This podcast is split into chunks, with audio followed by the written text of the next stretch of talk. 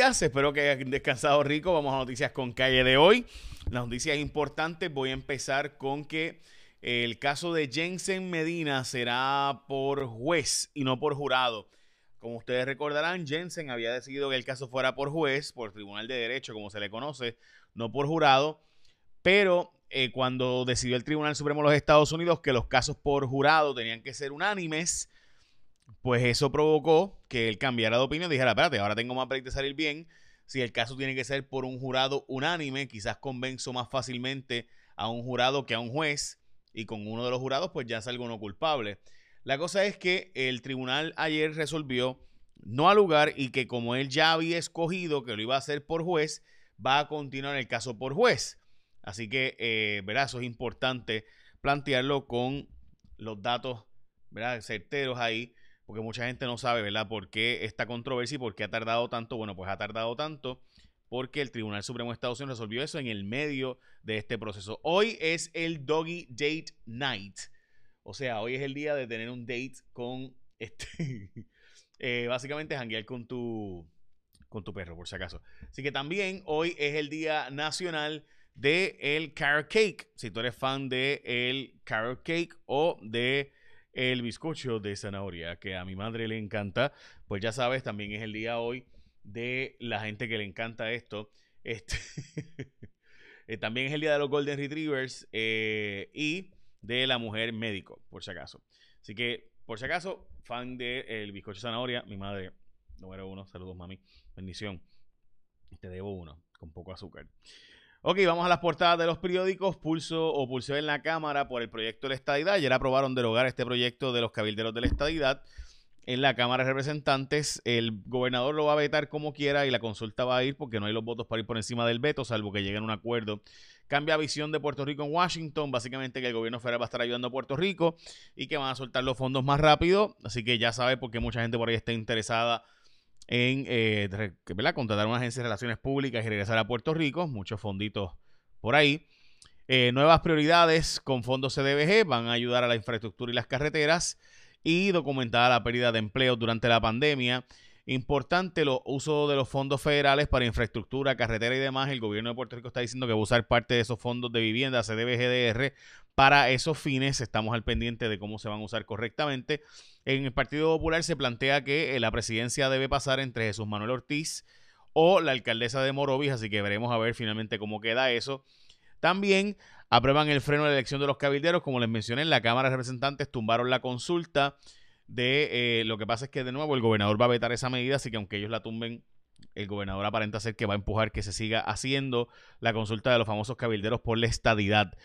Eh, en cuarentena el gobernador y el alcalde de San Juan, como saben, eh, Miguel Romero dio positivo a la prueba molecular del COVID y el gobernador estuvo compartiendo con él, así que va a tener que hacer, estar en cuarentena por lo menos por los próximos cuatro o cinco días, en lo que hace una prueba negativa después de eso. Ayer el gobernador estuvo conmigo en entrevista, y entre otras cosas dijo algo que me pareció bien importante y es que eh, dijo que no va a ignorarse todo el IBU. Había una, una intención de los fondos GOs para que todo el IBU, COFINA, pasara a, pagar la deuda tanto de GOs del gobierno central como los de COFINA del IBU.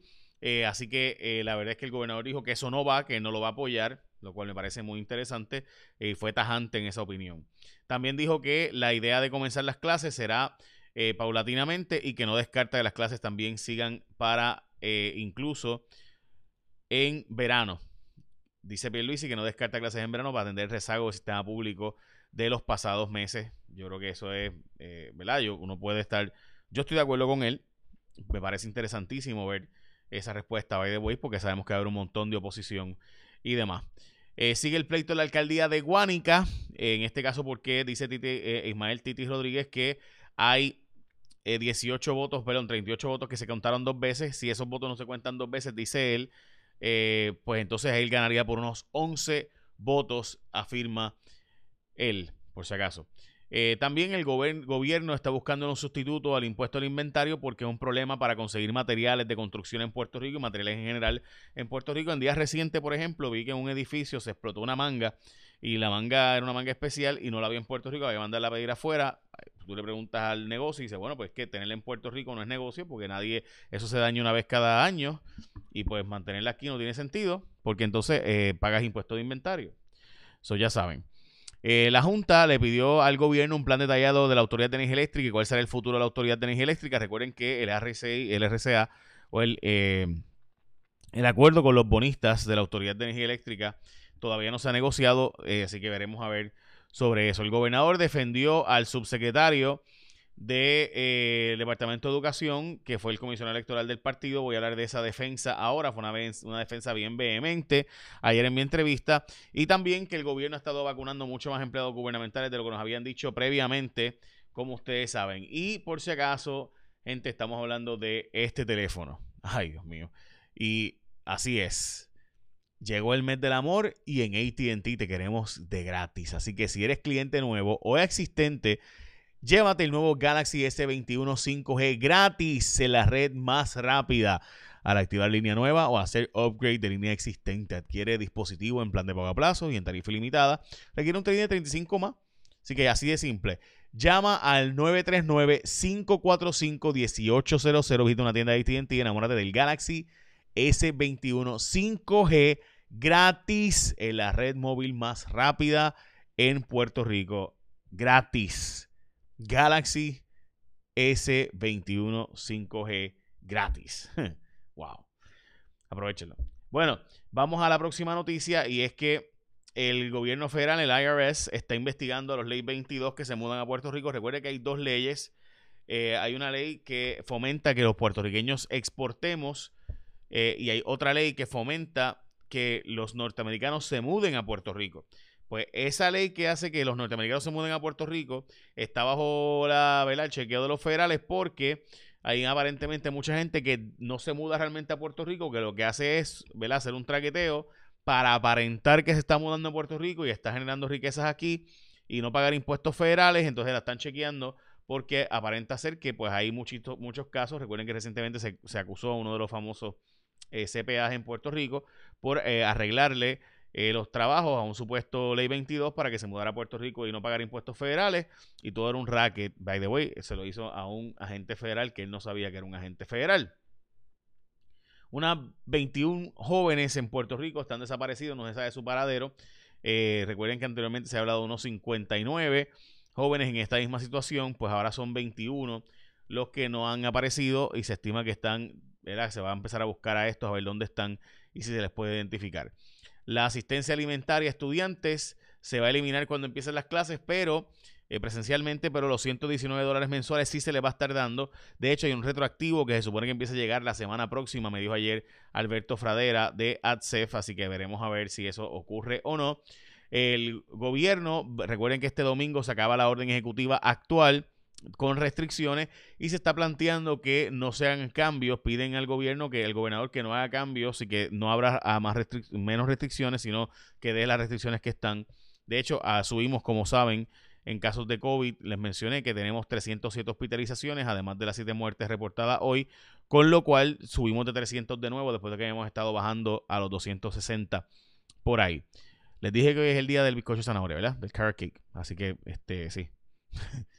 En Aguadilla, Julio Roldán vuelve a ganar en el tribunal, así que parece ser que Julio Roldán ya es el ganador oficial y final de esa alcaldía de Aguadilla. Veremos a ver, obviamente, qué hace Yanit Sirizarri, que, como ustedes saben, fue la alcaldesa por unos cuantos meses solamente, porque el alcalde la dejó a ella de dedo y eso provocó una división entre José Luis Rivera Guerra y Yanit Sirizarri cuando Carlos Méndez se va y se formó un revolú allí. Esa primaria fue durísima para el PNP, así que Julio Roldán del Partido Popular se coló en un pueblo donde honestamente era bien poco creíble que ganaría el Partido Popular, pero la división del PNP lo permitió. Ayer el gobernador, como les mencioné, defendió a Héctor Joaquín Sánchez. Aquí lo que hay, gente, es una pelea dramática. Yo se los digo a ustedes, esto no es que Héctor Joaquín Sánchez es el diablo Lucifer Satanás, como mucha gente plantea. Eh, aquí hay una guerra brutal entre bandos del PNP y están sacando todos los trapitos del presente y del pasado. La gente que estaba con Julia Kelleher este, y, el secretario pasado eh, están en guerra con el nombramiento de este sujeto. Y por si acaso, él también, pues un político, imagínate, comisionado electoral y con ese bagaje que ha tenido históricamente, pues eh, hay esa oposición. Así que hay una guerra. Aquí no hay santos, gente. Educación es un botín político. Ayer el gobernador defendió con vehemencia el nombramiento de él, este nombramiento. Así que, eh, evidentemente, esto está bendecido por el gobernador. El Senado ha dicho que lo puede, que puede colgar a la secretaria por este nombramiento. Veremos a ver. Lo cierto es que si fuera porque se va a colgar a la secretaria por nombrar políticos como subalternos, pues entonces tendrán que, tendrán que cerrar básicamente casi todo el gobierno, porque desgraciadamente es así, aunque así no debería ser. El gobierno de Puerto Rico estaba vacunando empleados públicos desde diciembre, cuando se esperaba que llegaran un montón de vacunas que no llegaron. Así que ya saben, en, en otros lugares del mundo están procesando criminalmente a multimillonarios que lograron donarle a hospitales y, o colarse en la fila.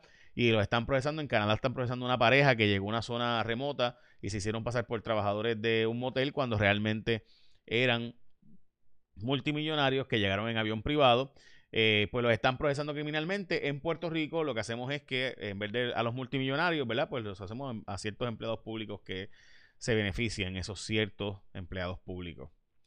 Así de bello. Así es. Básicamente, esas son noticias con calle de hoy. Yo espero que finalmente se procese a alguien, porque si no va a seguir pasando. Desgraciadamente aquí no lo cogemos en serio y estas cosas siguen ocurriendo. Pero nada, Ahora sí, estas son las noticias con calle de hoy. Eh, ayer en mi aplicación, modestia aparte, fuimos los primeros en tirar varias noticias, así que baja mi app, bájale a Jay Fonseca en el app de gratis, el app, y enviamos muchas noticias, pero solamente las bien importantes.